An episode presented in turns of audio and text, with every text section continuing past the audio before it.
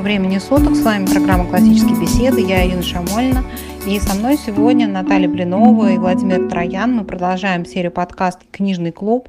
И сегодня мы будем говорить о книге Джейн Остин «Гордость и предубеждение». Наташа, да, привет всем. Привет всем любителям хорошего чтения, хорошей литературы. Хорошей литературы, да. Снова у нас такая книга, которая довольно мало известна в России, при том, что она одна из самых широко известных, наверное, в англоязычном мире. В России, мне кажется, они узнали мы после выхода фильма. Да, скорее, вот фильм как-то спровоцировал такой интерес к оригиналу, к этой книге. Стало известно Джейн Остин, но это, в общем, объяснимо, мне кажется, вполне тем, что в советское время такую писательницу зачем было бы издавать, когда взаимоотношения описаны только между самым богатым классом и немного менее богатым классом, и нет никакого места пролетариату. Поэтому советское издательство, оно не считало нужным вообще такую литературу публиковать. Тем не менее, у меня томик в переводе Маршака, изданный в советское время. Действительно, было такое издание, но оно вот широко известно не было. Да? Я узнала вообще такой писательницы точно не в школе. Скорее всего, вряд ли, вот я даже думаю, мои родители о ней слышали в советское время. Маршак молодец, что он был в курсе, потому что это действительно один из самых таких, наверное, известных британских романов. Британской писательницы, которая была одна из немногих писательниц-женщин. Роман, написанный на рубеже веков, от начала XIX века. Тогда женщина-автор романов было такое явление не сильно распространенное. Наташа, о самом авторе пару слов скажем и о контексте книги. Да, обязательно. И мне кажется, тут тоже, наверное, подчеркну вот твою мысль о том, что сейчас действительно интерес, особенно у молодежи, особенно у девчонок, ну, вот у подростков интерес к этому роману, потому что, да, действительно есть фильм, очень здорово сделанный с Кирой Найтли в главной роли. Я бы порекомендовала посмотреть все-таки версию Колин Фёртм, потому что в современной версии Киры Найтли показано поведение людей в современной манере и взят только сюжет. То есть я историчность этой картины, она не очень прочитывается. Да? Вот версия, которая была с Колин Фёртом, она более правдоподобна. Да, сейчас не про качество постановок, я про то, что этот интерес, он по разным причинам. В общем, сейчас Джейн Остин оказалась востребованной, популярной именно у молодежи, там, у девчонок, потому что можно в метро увидеть девчонок, читающих Эмму, например, по Эмме тоже недавно сериал появился, ну, тоже там спорный, дискуссионный, но я просто это к тому, что не удивляйтесь, если вдруг будет проявлен интерес к этой книге. Если вот эти постановки современные, как и все современное, надо, конечно, под лупой рассматривать, могут возникнуть вопросы, то как раз сама литература с книги Джейн Остин совершенно без опаски можно и, пожалуй, нужно давать подросткам читать по причинам, которые, я думаю, мы сегодня разберем, что там есть в ее книгах, и особенно в «Гордости и в предубеждении». Если про саму Джейн Остин сказать, она недолгую жизнь прожила, 40 лет, по-моему, ей было, когда она отошла ко Господу. В 1775 году она родилась. Много у нее там братьев, сестер, 8, по-моему, детей было в семье. Джейн была предпоследним ребенком. В провинции в Англии они жили. Отец был рукоположенным священником, но он сначала там бурную достаточно такую жизнь вел, потом стал священником. Мать из обедневшего рода дворянского была с очень таким слабым образованием. Не берусь утверждать, да, но вот есть такое описание и такая гипотеза, что вот родители супруги Беннет, ну, такая родительская чета, пара, которая в «Гордости и предубеждении» представлена, что Остин все-таки опиралась на образ своих родителей, описывая вот эти причуды, шутливые, ироничные там разговоры, немножко странные беседы. Вот она, судя по всему, могла брать это, конечно, из своего окружения. Ну и вообще, почему ее даже современники-то не признавали и достаточно критично там о ней писали, отзывались. В общем, «Гордость и предубеждение», она вообще что-то там совсем уже после смерти, по-моему, только ее признали как вообще книгу, достойную какому-то прочтению и к публикации. Сложная такая у нее писательская судьба. Ну, это, мне кажется, все детали. Стоит открыть текст и погрузиться вот в этот мир провинции, посмотреть, не переставать удивляться обычаям тех вот обычных людей, простых англичан, которые живут в провинции. Вот они ездят друг к другу в гости, разговаривают, читают книги, думают о замужествах, о наследствах, о партиях. И первая характеристика, ну, едва ли не первая характеристика любого человека – это уровень его годового дохода. Наверное, в этом тоже что-то современное есть, да, такое на злобу дня тоже читается, и, может быть, ну, не может быть, совершенно точно тут есть о чем подумать и о чем поговорить с нашими подростками.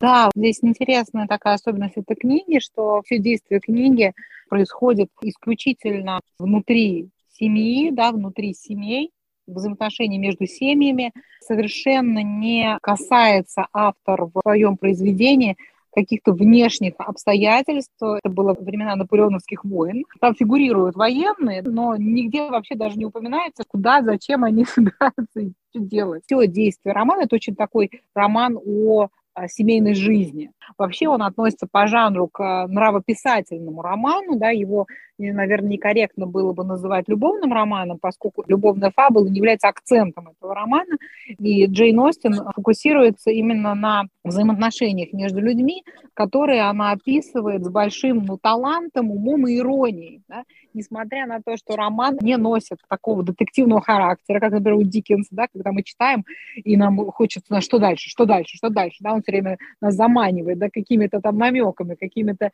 новыми, значит, неожиданными поворотами, да, там этого совершенно нет. При этом не возникает никогда ощущения какой-то затянутости, ощущения пустоты в этой книге, какой-то примитивности. Очень богатый текст, очень интересный текст, написано легко и увлекательно. Удивительно, как автор это все проделывает без интригующего сюжета. Сюжет в книге достаточно простой. Не благодаря сюжету, а благодаря ее писательскому мастерству, стилистике книги, да, вот этому искусству описания мыслей героев, диалоги очень всегда такие у нее, да, интересные. Ей удается удерживать внимание читателя. Роман, при том, что он достаточно объемный, читается очень легко и интересно. Да, я тоже вот слушал вас, тоже хочу сказать свои пару слов.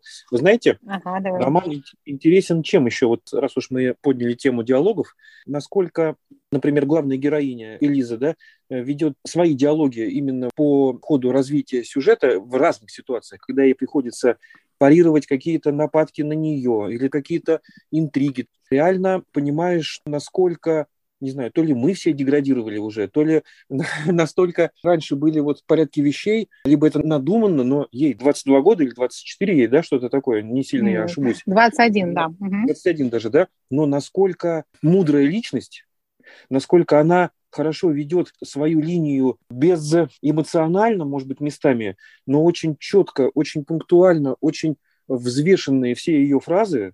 Наверное, конечно, в то время в Англии этот этикет в высшем обществе все-таки прививали с детского возраста, но реально очень интересно читать, так скажем, словесные баталии между Элизой и Кэтрин де Бур. Со своей стороны думаешь, ну дай ей в маш уже там, рубани с плеча, скажи ей отворот-поворот, ну-ка пошла ты, да? Нет, все очень деликатно и очень, что иной раз и думаешь, нифига себе, а ей 21 год-то всего, да? Как она, да, вот это да, Володь, очень с тобой согласна. Этот роман очень стоит, на самом деле, детально обсудить с подростками, самим на этом сконцентрироваться. Основные, да, герои, главные герои книги – это люди высокой культуры, внутренней культуры. Да. И даже в конфликтных ситуациях, когда происходит диалог между Элизабет и Дарси, который делает ей предложение не в очень этичной форме, они начинают друг на друга орать. В самых острых ситуациях не начинается просто скандал, да, как мы сейчас можем видеть практически в любой современной кинокартине, что люди просто отключают, и хорошо, если не матом, но примерно, в общем, в таком тоне начинают выяснять отношения. В этой книге выделяется два героя, два персонажа, которые совсем ведут себя неэтично. Мисс Беннет и Кэтрин де Бур, которые пренебрегают общественными нормами, и одна как бы из более низкого класса, другая из более высокого класса, но одинаково ведут себя безобразно. И это выглядит безобразно именно на фоне высокой культуры общения других. Как они между собой общаются, как они выясняют отношения, сколько в этом сдержанности, сколько в этом деликатности, сколько в этом вообще вежливости. Да? То есть да, они ведут себя с друг другом очень вежливо. Действительно, у них это получается, да? Не переходить ни на какой скандальный формат. Поэтому я и говорю, что акцент этого романа – это нравописательный роман, где можно ознакомиться с такой вот культурой общения, которая сейчас, ну, наверное, довольно сложно ее найти. Смотрите, очень интересно, насколько разные диалоги вот у разных авторов. Да? Если брать, например, как мастерски точно так же Достоевский показывает Россию того времени, которое он описывает, как люди там говорят. Это какой-то просто государственный служащий или студент, в «Идиоте» там, или «Преступление и наказание», как люди говорят реально вот в России, говорили в то время, даже крестьяне. Эта речь была поставлена. Точно так же и здесь. Англия – это то, что мы стереотипно, предположим, про Англию знаем, безэмоционально, вежливо, культурно, застегнутые пуговички там до самого верха, подали чай, что вы об этом думаете, вот эти разговоры, здесь тоже все это присутствует. Быт показан прекрасно, но эмоций тут зашкаливает как бы много, но в то же время все сдержанно, именно вот по-английски, все на своем месте, у нее прям складывается очень, образ хороший. Очень интересно, да, вот с культуроведческой, да, такой точки зрения, действительно, да. И вообще с точки зрения образования, обсуждения с подростком, культуры взаимоотношений тоже мужчины и женщины, да, как они выясняют отношения, как они вообще друг к другу относятся. Вся основная интрига романа, она лежит в плоскости того, что женщина из среднего класса и выше, у нее считалось работать не очень прилично, хотя, конечно, обедневшие дворяне, они работали женщинами-гувернантками, мажордомами, да, экономками, управляющими имениями тоже, могли работать на таких работах, но вообще это считалось не очень хорошей судьбой. Хорошей судьбой считалось выйти выгодно замуж, да, выйти удачно замуж, мужчину с большим состоянием. С хорошими тылами, чтобы вы... Да, с хорошими тылами. То есть это давало возможность женщине не работать, то есть добавляло ей необходимость работать и давало ей финансовое обеспечение. И вокруг вот этой темы, как заполучить такого жениха, разворачивается вся интрига книги, где мы видим, нам автор показывает, как к этому вопросу подходят разные типы женщин, и что они об этом думают, как они пытаются устроить свою судьбу. Сама книга, весь сам роман начинается с такой фразы, что всем известно, что состоятельный мужчина, холостяк, да, должен быть занят тем, чтобы искать жену себе. Да? Здесь мы в этой фразе уже сразу слышим иронию Джейн Остин. Мы понимаем, что холостяк богатый, он не озабочен женой, да? А озабочена масса женщин вокруг него. И тем же эта ситуация, да? Что, как он такой богатый и холостяк. Это же ситуация совершенно недопустимая. В романе можно озвучить несколько тем, которые проходят, да, и все время развиваются автором. Гордость и предубеждение, да, тема гордости, тема предубеждения, как гордость и предубеждение, они мешают людям принимать правильные решения в жизни. Это тема семьи, это тема замужества, это тема класса, принадлежности к классу какому-то. Да. Вообще, по сути же, получается, вот если так начинать, как роман закручивается, что про любовь там вообще ни слова не было. Я так понимаю, что это такая была в то время норма. Вот именно о чем мы сейчас говорим, что есть молодой человек, или там даже не молодой, а просто есть незамужний мужчина с тылами. Неженатый, да, мужчина. Да, не женат. И он, соответственно, становится сразу объектом для того, чтобы его... Хорошая партия. Да, какая там любовь. Вообще, по-моему, слово «любовь» вообще в этом романе не звучало поначалу-то, да? Все просто пытались какими-то выгодными партиями такими, эту выдать туда, эту сюда, все, всех пристроить, и, собственно, все, цель жизни достигнута, можно совершенно спокойно идти там, заниматься хозяйством, поливать цветочки. Но главное пристроить всех своих дочерей. А дочери там вот, тоже... Да, давайте немножко пару слов скажем о героях, да, чтобы было более понятно, о ком мы говорим. Основные герои. Повествование начинается с описания семьи Беннетов, мистер и миссис Беннет, которые представляют собой неудачный брак, где тонкий и достаточно мыслящий человек с хорошим чувством юмора, муж, да, мистер Беннет, он женился на такой достаточно пустой и дурно воспитанной женщине, которая не сразу он это понял. Всю книгу он занимается тем, что старается, с одной стороны, ее избегать, а там, где нельзя ее избегать, он высмеивает ее очередные глупости. Из его 5 дочерей, 2 старшие, они способны этот юмор понять.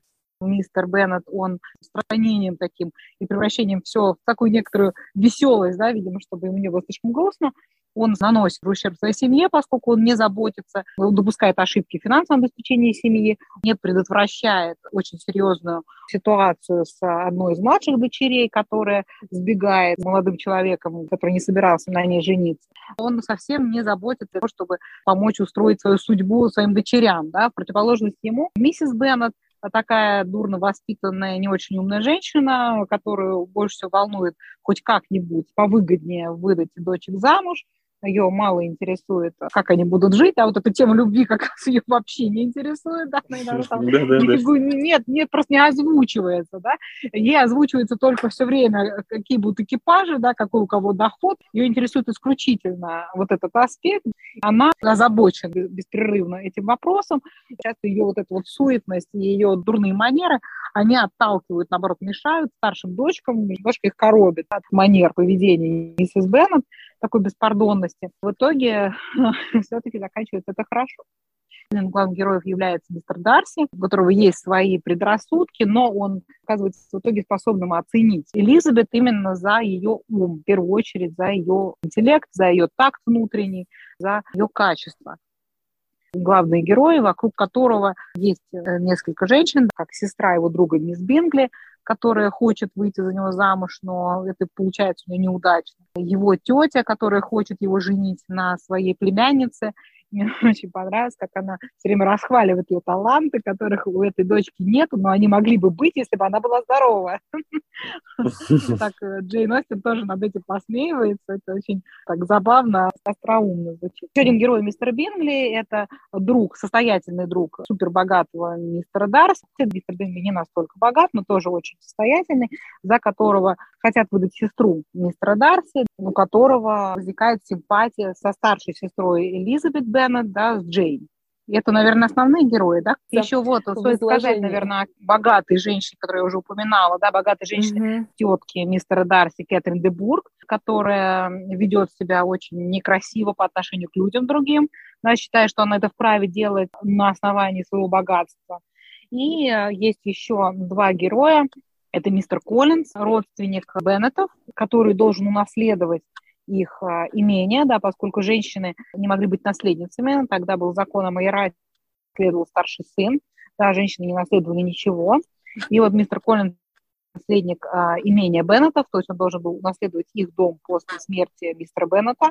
И подруга Элизабет Беннет, Шарлотта, которая выходит замуж за мистера Коллинза из прагматичных соображений, да, мистер Коллинз такой неприятный тип. С одной стороны, он священник, с другой стороны, все, что он говорит, это касается в основном только восторгов по поводу того, какое богатство и роскошь окружает Кэтрин де Бург. Его приход находится в ее владениях, она покровительствует. Мы ничего, наверное, более не слышим от мистера Коллинза, кроме как восторга по поводу того, как там устроен замок, чем там кормят, какая галерея, где что у Кэтрин де Бург. Да, и это все, что волнует. И Шарлотта Лукас, подруга Элизабет, которая выходит замуж за мистера Коллинза из соображений финансовой стабильности, чем шокирует Элизабет, которая вроде как осуждает, говорит, как ты могла, он такой неприятный тип, ты выходишь замуж из-за финансовой стабильности, но как ты вот будешь с ним жить?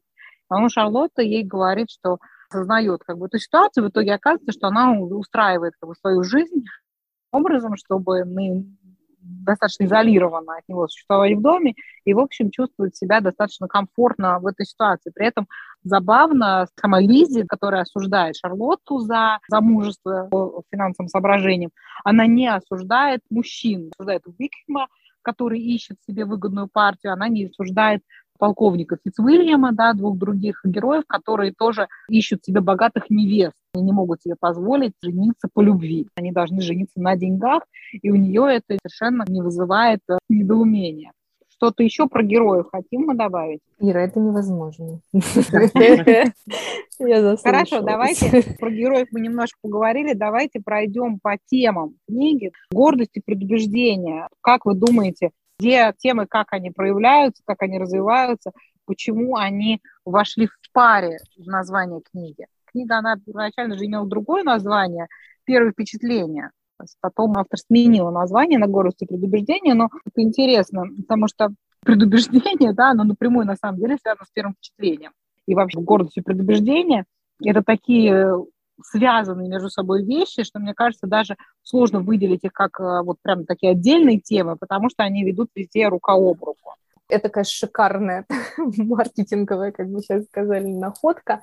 Но на самом деле очень отражает содержание. Мне кажется, не осталось ни одного героя, который не проявил бы гордость и предубеждение. Даже которые нам кажутся самыми такими типа положительными, да? Даже главная героиня, она вроде такая милая, хорошая. Она тоже оказалась посрамлена даже, да, когда узнала на самом деле о реальных чувствах и реальных действиях и мотивах мистера Дарси. То есть она тоже о свою гордость и предубеждение столкнулась. Вот, так что, мне кажется, это такое разоблачение при всей вот такой некой этике и эстетике. Остин, она на самом деле очень злая писательница. Мы, кстати, со студентами, когда обсуждали стилистику книги, в общем, не, совсем там даже не ирония у нее используется, а такая достаточно суровая, красиво упакованная... Сарказм, ну, сатира, ладно, скажем, сатира, но достаточно суровая, просто она завернута в такую красивую упаковку из красивых речей, фраз, манер, каких-то тонких правил поведения. Но на самом деле там внутри столько боли. И мне кажется, это ее собственный авторский такой способ тоже выживания. Мне кажется, у нее внутри такая вот все-таки буря была из личного протеста всех вот этих правил, которые в обществе для нее современном присутствовали, и которые она по большому счету высмеивает, вот так вот оголяет, гротескно изображает в своих романах. Мне кажется, это вот она так, личное мнение, она так это переживала и реагировала на то, что ранило ее саму.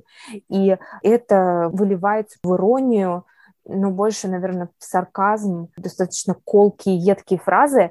И еще они более колкие, когда ты понимаешь, что они кололи, ну, уже давно. Ты даже сразу не понял во всем этом потоке речей, ты даже не понял, что тебя уже там просто размазали по столу. Ну, так что там тоже следить надо за этими речами. И действительно, иронию, то юмор ее ловить. Где-то наткнулась на исследовательскую статью, что там 42 ироничных диалога, ну, собственно, диалоги, которые содержат какие-то шуточки утонченные. Так что желаю вам приятных поисков таких интеллектуальных, где там эта ирония, гиперболы, и сарказм, в общем, всего хватает, все, что так любят современные стендаперы. Ну, все достаточно прилично, но при этом, опять же, на таком очень высоком словесном уровне сделано. Да, такой момент по поводу названия, да, вот «Гордость и предубеждение». Вот я вот думаю, как можно назвать было роман.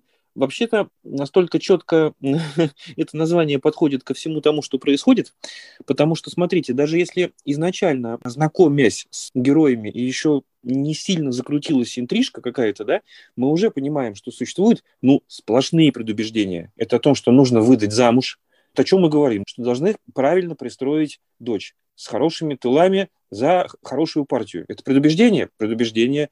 Какие могут быть другие варианты, что с милым и рай в шалаше? Какой шалаш? О чем ты говоришь? Нужно же все нормально, чтобы жизнь была по правильному, такому намеченному сценарию. Предубеждение. Гордость. Да тут тоже та же самая мисс Беннет с самого начала начинает показывать, что если бы какая-то из дочерей вышла очень удачно, но ее бы гордость бы распирала просто по полной. Это похвастаться сколько... Опять, о чем мы говорили только что... Вот недавно, чем она потом все время занимается. Да, она кареты, балы... Женитьбы Лидии, позорный на самом деле, выход замуж ее за Уикхэма, вынужденный брак, да, брак по принуждению, но она этим умудряется хвастаться, даже совершенно не чувствуя всей неприличности этой ситуации.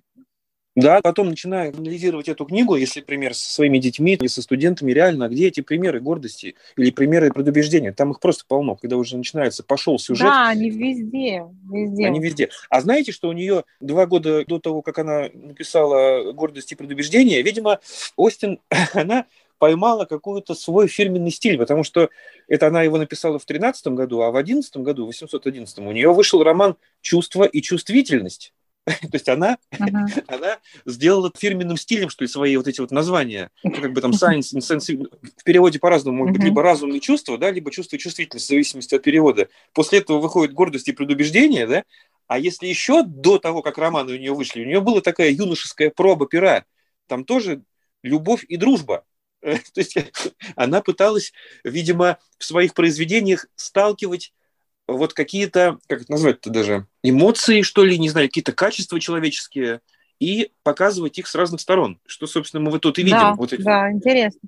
Ну вот действительно у главных героев вся завязка, весь конфликт, который в их отношениях происходит, он происходит из-за того, что у них у обоих очень сильны гордость и предубеждения. У мистера Дарси, который из-за своей гордости, из своих предубеждений, ему нравится, да, то есть он очень богатый человек, но не свободный в своем выборе себе жены, которую он хотел бы, из-за своего гордости и предубеждения, потому что для него оскорбительно делать предложение женщине из более низкого социального статуса, да, чем он сам. И вот то первое предложение, которое он делает Элизабет, оно, в общем, как она правильно говорит, что вы не ведете себя как джентльмен, да? Вы в такой форме делаете предложение, что принять его, в общем, довольно трудно. Она, конечно, тоже здесь проявляет некоторую свою гордость, но в данной ситуации, в общем, ее можно понять, когда тебе делают предложение, что хотят большое оскорбление, но я, ладно, на вас женюсь.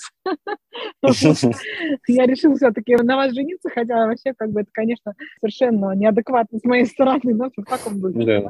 Вот я, например, сначала как-то этому Дарси не сильно поверил. То есть я так подумал, что Остин немножко недоработал образ, а потом, когда анализируешь его, или, может, даже потом, когда повторно, что ли, я его прослушал еще аудио, да нет, думаю, нормально все. А в чем, собственно, был вот этот вот кризис мой восприятием этого мистера Дарси? Он мне напомнил сэра Рочестера из «Джейн Эйр». Но там тоже были сложные взаимоотношения между Джейн Эйр, да, и, значит, этим мистером Рочестером. В итоге, значит, все сложилось хорошо, но тот-то Рочестер-то, он, во-первых, постарше, он уже был умудренный опытом, он прошел через много чего, поэтому он такой закрытый был и такой надменный, гордый, но реально он не пускал в свой мир никого. А этот, мистер Дарси, этот такой избалованный, может быть, как мне показалось, такой напыщенный индюк, которого, в принципе, жизнь еще не сильно клевала. И он поэтому вот такой вот весь из себя строит, да, это как бы ниже моего достоинства, ну, конечно, может быть. А потом, когда он вдруг, его там тюкнуло, как это, слепой Амур пустил в меня стрелу, да, там, и закипела молодая кровь. И все это у него пропадать начало. И поэтому я понимаю, что нет, тут как бы ничего такого, все вполне себе логично, все идет своим путем развития сюжета, и можно верить, что так вот поменялся радикально, что пошел на конфликт с самим собой и со всем своей, даже ну, с родней, да, с тетушкой. Наверное, зря у меня были такие первые вот впечатления, что это неправдоподобно. Все там нормально. Да, он же как раз в конце книги, да, и рассказывает о том, что мне родители привили правильные, ну, как понятие, да, добре и зле, но они меня воспитали в презрении ко всем людям, которые ниже нас по статусу социальному. В чем его справедливо, на самом деле, упрекала Лизи, да, он свои понятия о галантном и вежливом поведении, он не распространял дальше из своего класса, поэтому, когда он первый раз попал в общество такое провинциальное, где в основном были люди более простые, уровня Беннетов, такие семьи, так скажем, небогатых дворян, он и танцевать не хотел, и как-то вообще всячески своим видом демонстрировал то, что, в общем, ему довольно противно здесь находиться. Да, конечно. Ну, потому конечно. Что это люди не его статуса. Это что люди там ему делать, да. Он там просканировал, да, быстро вот, всех, и понял, что все понятно. Все, да, понял, что тут какой-то колхоз, и, в общем, это отвратительно. И, конечно, вот эта эволюция героя, да, которая показывает Дженнет, что он пришел к осознанию, что вот эти его предрассудки, они просто не дают ему жениться на женщине, которая реально ему нравится, которая, как он сказал, она достойна глубоких чувств.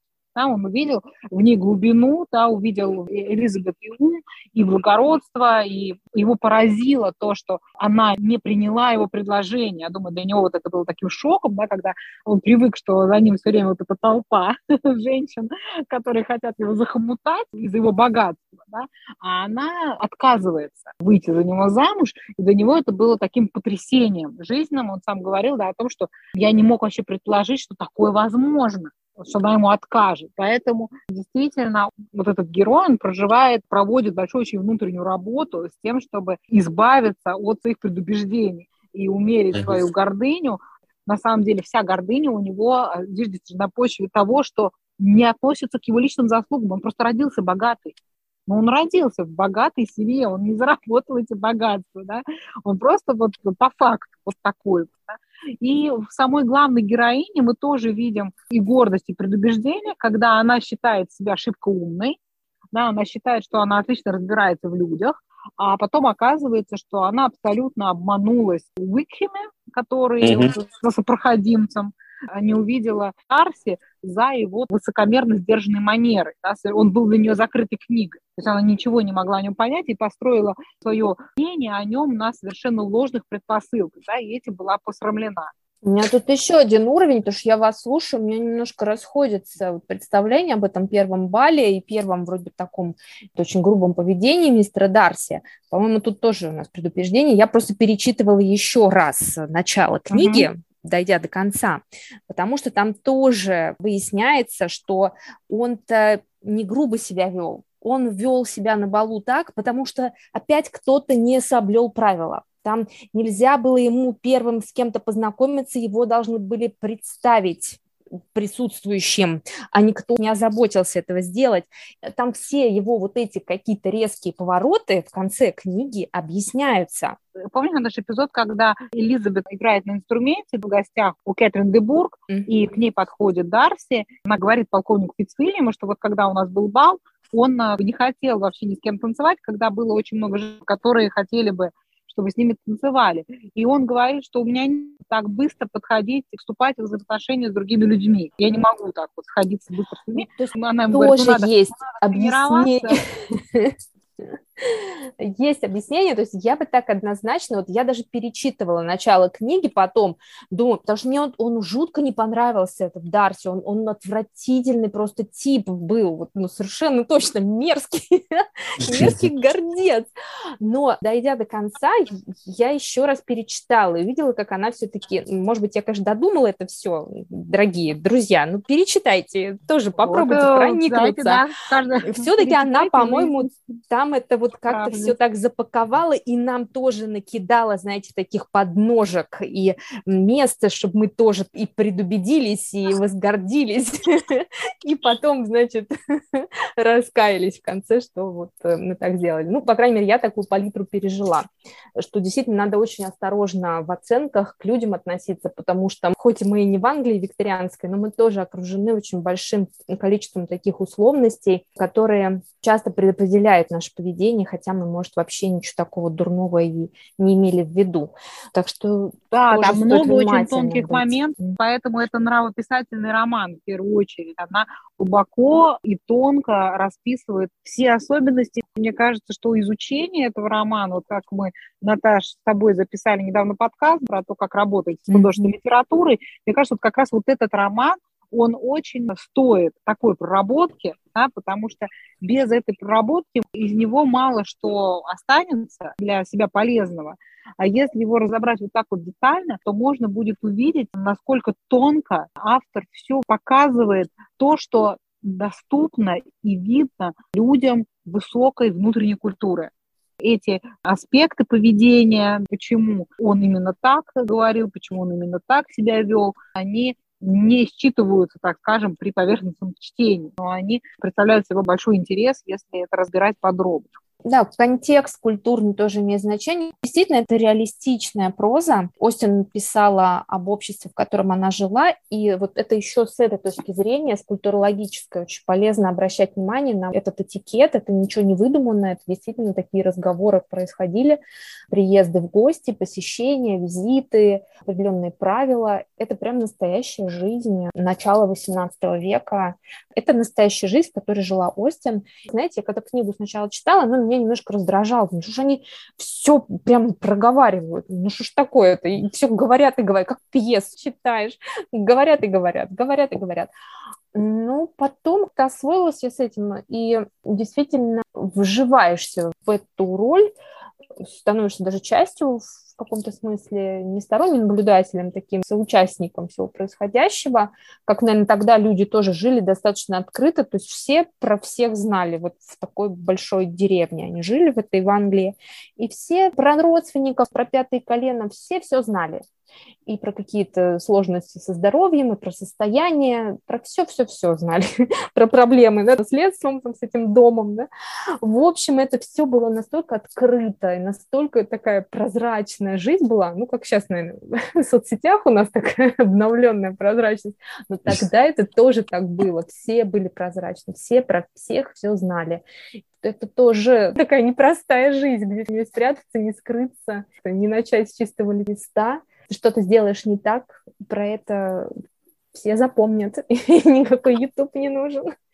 Все узнают. Какая еще интересная получается идея. Смотрим, как складываются пары в этом романе. Ну и даже если, может быть, не конкретно этот взять, а какие-то, может быть, другие, пусть даже любовные романы, да, если, например, Джейн Эйр мы рассматриваем как любовный роман, еще, может быть, потом до него дойдем, как-нибудь запишем, но если человек внешне привлекательный, например, запросто может сложиться какая-то пара с такой же привлекательной какой-то девицей, вроде все сложилось хорошо, не очень привлекательные, у которых не сильно богатый внутренний мир, но они прекрасно понимают, что все по расчету сложилось хорошо, и вот мы подходим к мистеру Дарси и Элизабет. Значит, мистер Дарси, Элизабет сначала даже как-то и не особо-то приметил. То есть это говорит о том, что внешне была, не выдающаяся, может быть, Элизабет лицом. Приятная девушка, стройная, худенькая, наверное, такая вот, да, но не какая-то там красавица номер один. По-моему, не было ничего написано такого в произведении, что прям с модельной внешностью.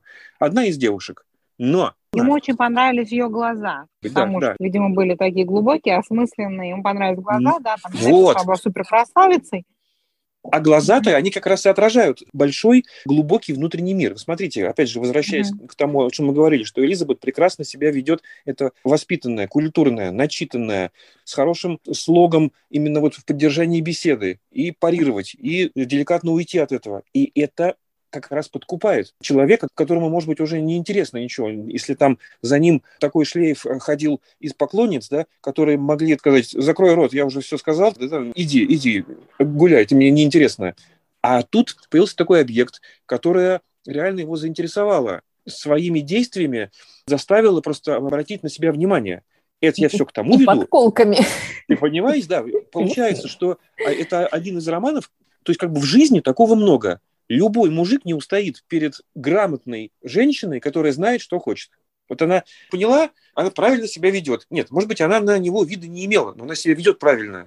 Она не заискивает, она четко преследует свои нравственности, свои принципы, и она вот такая честная, умная, образованная, воспитанная, и она стала ему интересна. И она его отшила разок, другой раз, и все, он уже на крючок поймался. Женщины вообще хитрые люди. Они могут управлять как угодно. Богатый он, напыщенный. Она-то своим отказом не хотела его поймать на крючок, да, она была в этом смысле очень порядочной. Но по факту получилось, что ее отказ, он был такой шоковой терапией для него, да, что он... Вообще пощечина была ему, как так, да. Да, это была пощечина, которую он сначала писал, что он просто был вообще в шоке, ярости, да, от того, что такая захамка такая, вот, а потом он начал как бы это переосмыслять, вот так же, как она начала читать его письмо, с каждым прочтением, она читала его там десятки раз, и с каждым прочтением она переосмысливала к нему свои отношения, он, да, внутри себя переваривал вот ее разговор с ним и понял, что действительно как бы его действия могли быть так истолкованы, и что он себя вел в этой ситуации, что он сделал предложение, которое оскорбительно для нее было. Да? Вот интересный момент такой, если мы рассмотрим эволюцию мистера Дарси, при том, что он изначально, в общем, был неплох, да? То есть он производил впечатление такого сноба, но на это были какие-то, в том числе и объективные причины, хотя снобизм в нем был, безусловно. И потом она упоминает как-то, что когда он находился в Пемберли, себя вел гораздо, о нем отзывались очень хорошо слуги, да, то есть он со слугами обращался очень хорошо, да, несмотря на то, что это как бы совсем уж такой низший класс, но вот он себя чувствовал комфортно дома, а вне дома у него, видимо, какая-то такая вот включалась защитная реакция, он как-то боялся там уронить свое высокое достоинство, и отчасти поэтому вел себя с людьми, как им казалось, высокомерно. Но вот в ходе эволюции героя он превращается вообще в такого идеального мужчину. Со слов автора оказывается, что он спасает Лизию от позорной судьбы. Ну, конечно, он делает это ради Лизи, ради ее семьи, потому что как он иначе потом женится на женщине, у которой в семье такой позор. Себя изменяет таким образом, что он может выдерживать общение с ее родственниками, да, в достаточно вежливой манере. И вообще все его друзья о нем хорошо говорят, и у него еще очень красивое имение. Здесь тоже вот интересно, что Остин использует описание домов, описание недвижимости, как такое отражение личности их хозяев. Если у Беннетов такой понятный средней руки уютный такой семейный дом, небогатый, то можно сравнить дом Кэтрин де Бургх, который чрезмерно пафосный, да, вот который прям кричит о себе, что он супербогатый, и все вот там такое вычурное имение, поместье Пемберли, поместье Дарси, где все тоже очень богатое, но там все сделано с большим вкусом, да, что поражает на самом деле. Лизи, кстати, тоже это оказывается немаловажным аргументом, хотя она презирала замужество и за богатство, но когда она побывала в этом Пемберли, и увидела роскошь с большим вкусом исполненную. И у нее это, конечно, произвело большое впечатление, и Остин не камуфлирует, да, она пишет о том, что это сильно повлияло на ее отношение к мистеру Дарси, да, когда она увидела реально его недвижимость.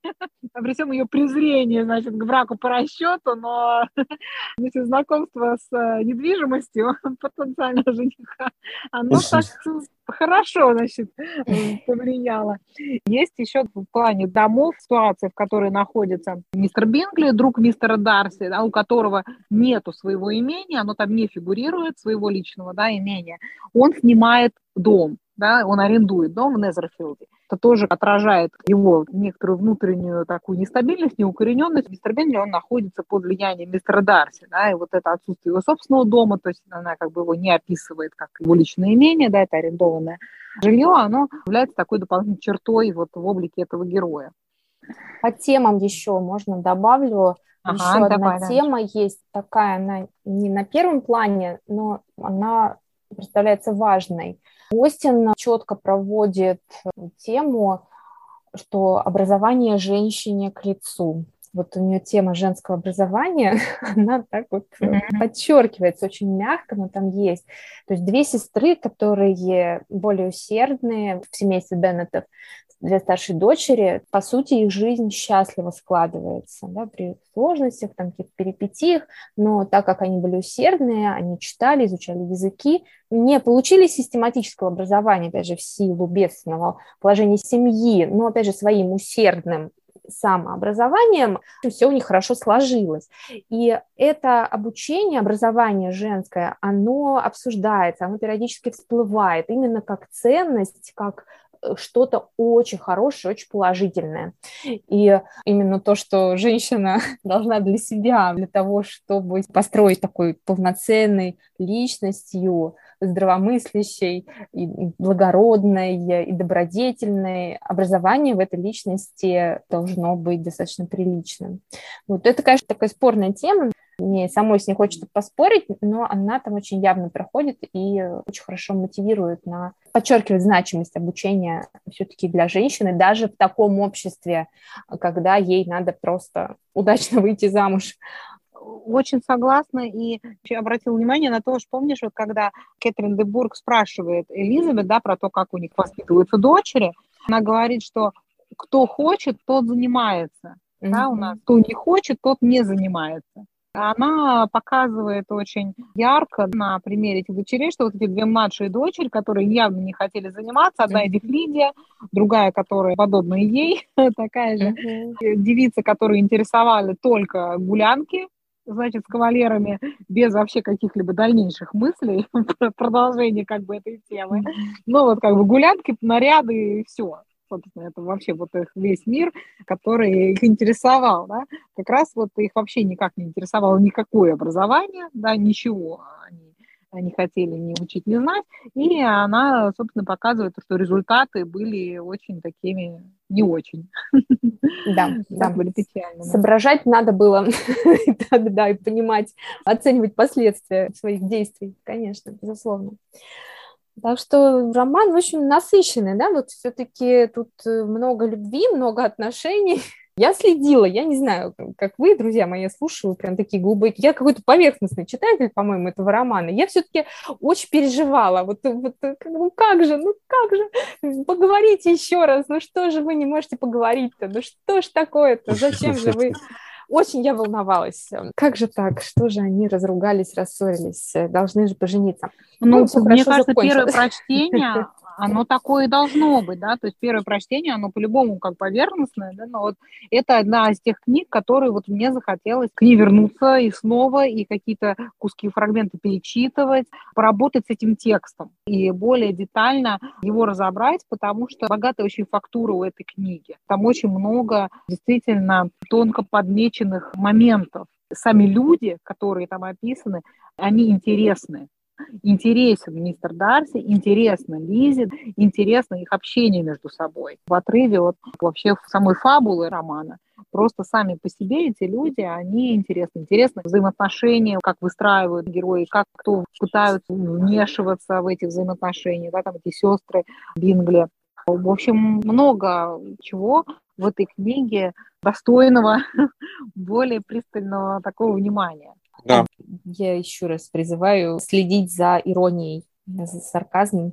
Первое предложение, с которого начинается роман. Все знают, что молодой человек, располагающий средствами, должен подыскивать себе жену.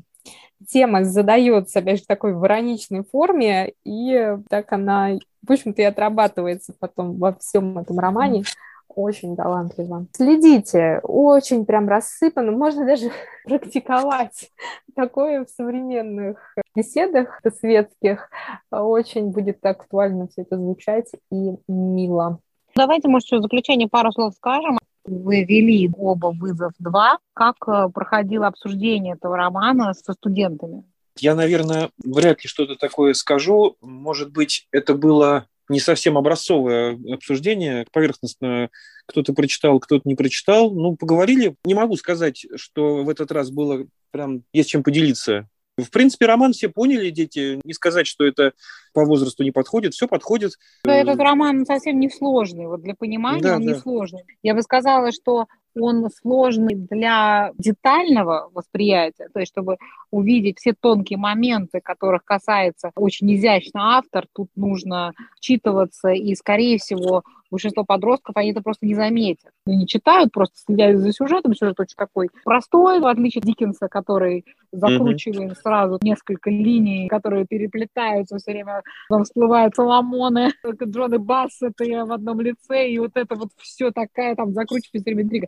Здесь напряжение не требует слежения за сюжетом, но я бы как раз, наверное, поговорила с подростками о тонких более моментах, которые, скорее всего, ускользают при самостоятельном чтении. Я добавлю, Наташа, может быть, у меня это сходило. Девочки возмущены вот этой просто неудержимой страстью всех взрослых в этой книге выдать замуж незамужних женщин. Вообще вокруг этой темы это вызывает действительно у современных девчонок возмущение. Да что ж такое?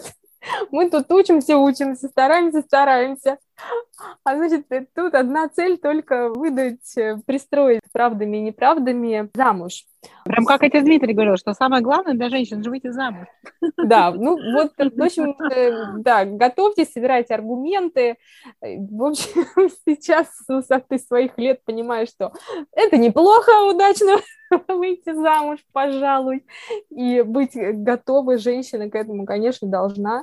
Быть и матерью, и быть женой – это непростое дело. Жить в браке, конечно же, с умом к этому тоже надо подходить, и со стратегическим каким-то мышлением.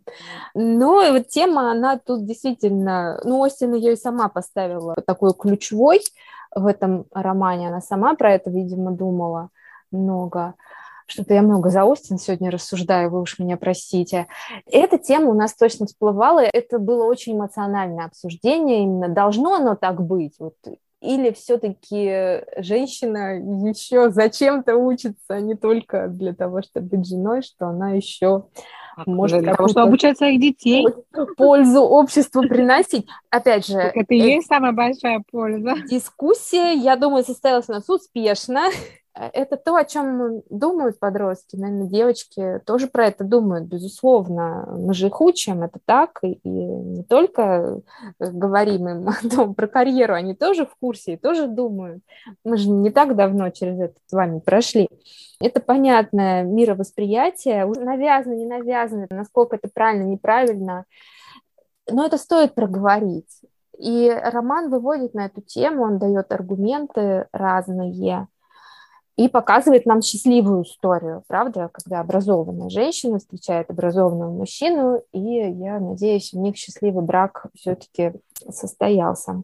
С другой стороны, я опять повторяюсь, но, видимо, такая моя роль в этом подкасте, мальчики в восторге от иронии. Они, как правило, парни более логики, и для них вот эти штуки, они очень ценные.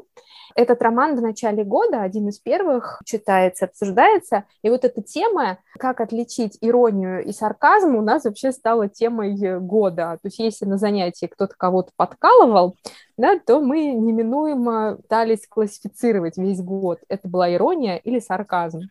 Потому что разница существенна, и она именно существенна, да, как воспринимает. Обижаешь ты того, кому направлено твое юмористическое послание, или нет. Ну, это наше исследование к этому привело, и мы старались держаться доброй иронии, чтобы ничьи чувства не пострадали, когда ты шутишь. Это тоже хорошая тренировка для того, чтобы вести приятные для всех участников беседы, отличать иронию от сарказма и не допускать последнего в своих каких-то неосторожных фразах и высказываниях.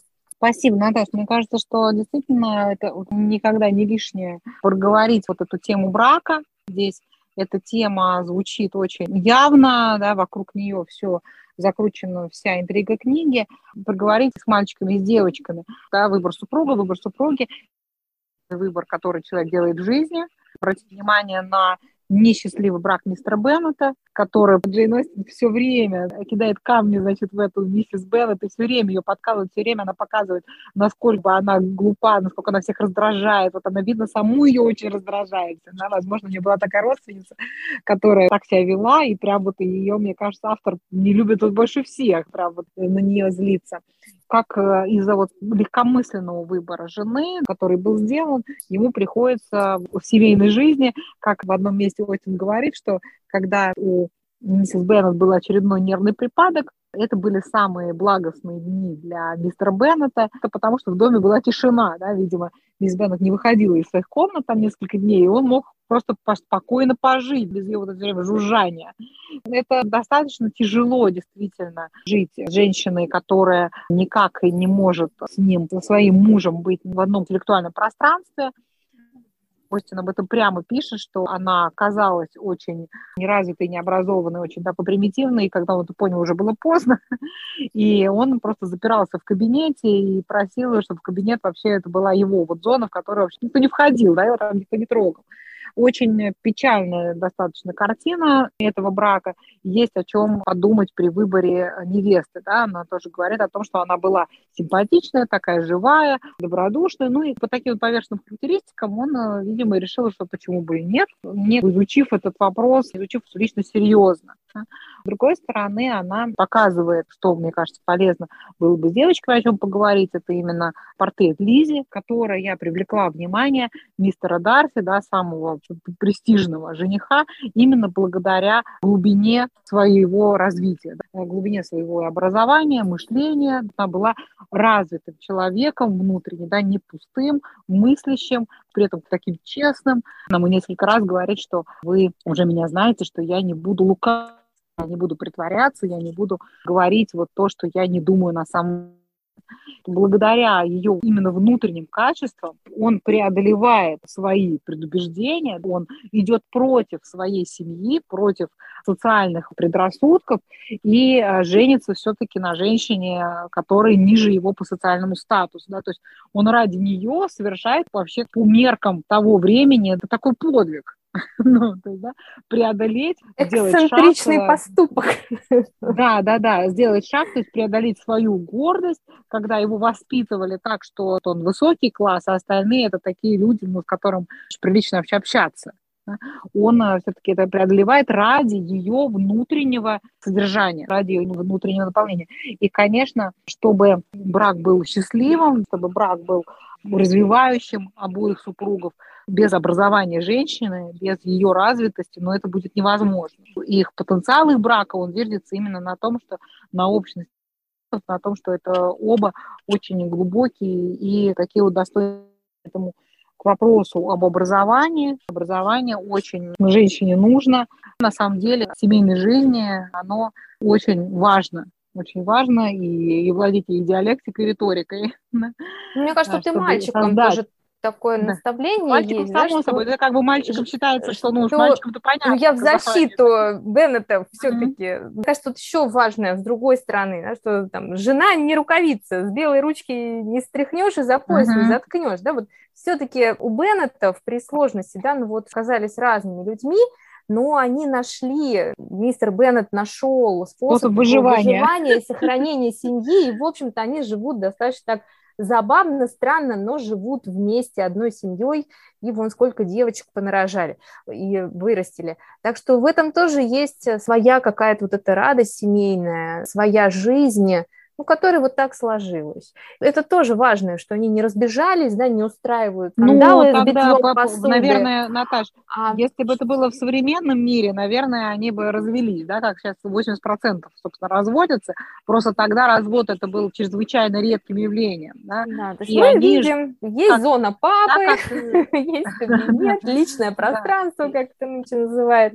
И это нередкая ситуация сейчас, да, вот в тех 20% семьях, которые не разводятся, после рождения первого ребенка. Во многих так вот люди и живут, просто параллельные, в параллельном мире. Да, по такому вот договору.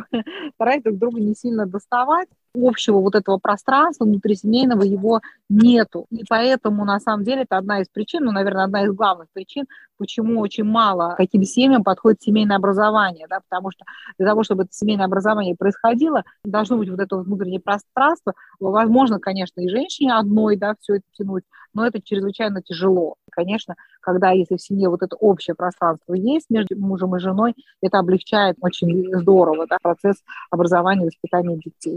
Чего мы всем желаем нашим слушателям. Да, на этой позитивной ноте. Володь, у тебя есть что-нибудь дополнить?